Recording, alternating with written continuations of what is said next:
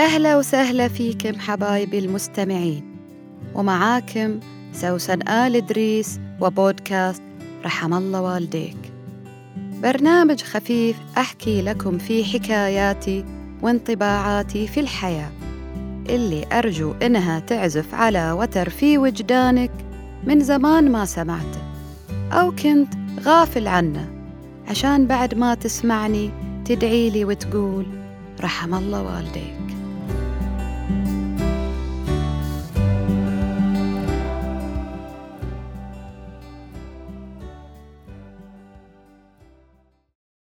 من لا يتقدم يتأخر.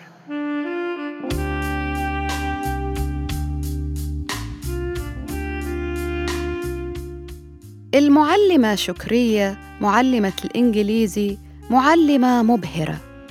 كان كل الطالبات يحلموا إنهم يصيروا مثلها. بأناقتها وبلكنتها الأمريكان وعطرها وثيابها المستوردة. كانت كلاس في كل شيء وجميلة.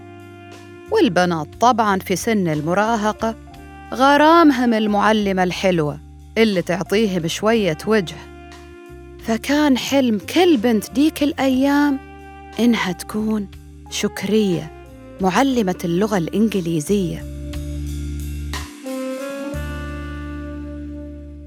وتمر السنين وفاطمة البنت المغرمة بشكرية صارت معلمة وصارت تتنقل بين المدارس.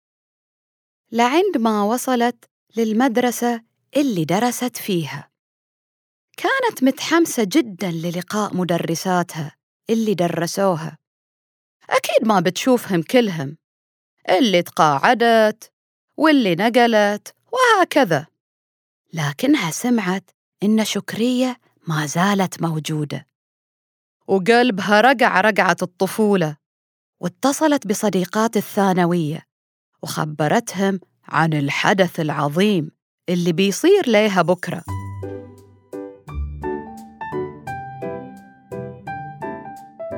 وراحت المدرسة وشافت معلمة شكرية وسلمت عليها وغرورقت عيناها بالدموع لتذكر أيام الصبا.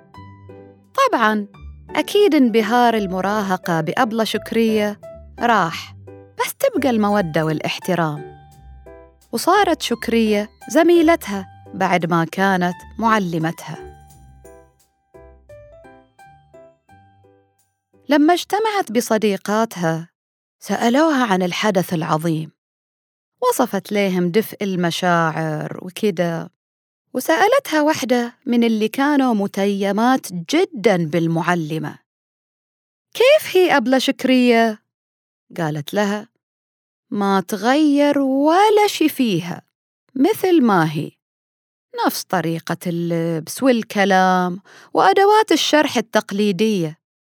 تخيلوا ما تستخدم لابتوب في الشرح ولا بروجيكتر ولما نجي نتكلم عن الترندات اللي طالعة ما عندها أي فكرة. يعني وين؟ صارت متخلفة. ردت واحدة من المتيمات ما أسمح لك تقولي عن معلمتي متخلفة. ضحكت الثانية وقالت لها ما قصدي والله بس قصدي إنها لسه عايشة في ذاك الزمن ما تطورت. طيب هي معلمة كلاسيك أصيلة. وده سر حلاوتها. لا لا لا ما أتفق معاش في هالنقطة. هي كلاسيك ومتمسكة بالماضي وده سر انخفاض بريقها. يوه يعني بتاخد زمانها وزمن غيرها. خلاص بعد. ها يا جماعة رحم الله والديك ويش رأيكم؟ هل الإنسان المتطور يعتبر ماخذ زمان غيره. طول ما أنا عايش فكل زمان هو لي. أنا أضيف على ما عندي من خبرات وأطور ما عندي من أدوات وأربط القديم بالجديد. فنحن المخضرمون لا غنى عنا وإذا تحجرنا عد زماننا فقدنا الصله بالإنسان الجديد اللي هم أولادنا وأحفادنا.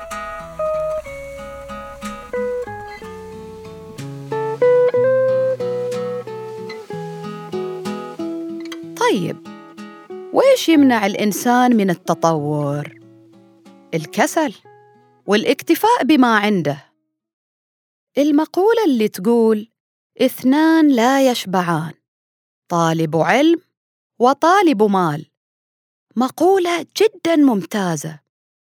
عدم الشبع ليس طمع إنما هي رغبة في الحياة والديناميكية والتطور. ويا سبحان الله.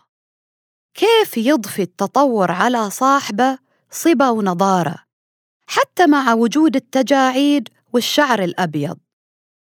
عيونه فيها بريق شباب دائم لدرجة إنك ما تعود تشوف كبر سن الظاهري لما تعاشره. فما مفروض إنك تتوقف عن طلب العلم وطلب المال. طيب متى بهدى وأكن؟ ما بتهدى ولا تكن. الناس تطلب الراحة في الدنيا والراحة في الآخرة فلن تجدها قط. قط يعني أبداً. نعلم الجيل الجديد اللي ما يفهموا. الله يخلينا ليهم ويحفظهم لينا ويظل حبل الوداد بيننا على طول. لا إحنا كلاسيك بالنسبة لهم ولا هم ويرد بالنسبة لنا. ونقول لكل من سعى إنه يتقدم ويواكب الزمن الذي يعيشه حتى لا يتأخر ويعيش بسعادة مع منهم حوله رحم الله والديك.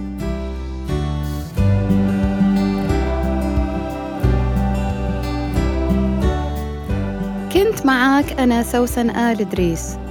لا تنسى تشارك الحلقة مع اللي حواليك وتتابعني على حساباتي في ال social media واللي حطيتها لك في وصف الحلقة. الحين أقدر أقول لك أتمنى لك يوم جميل ورحم الله والديك.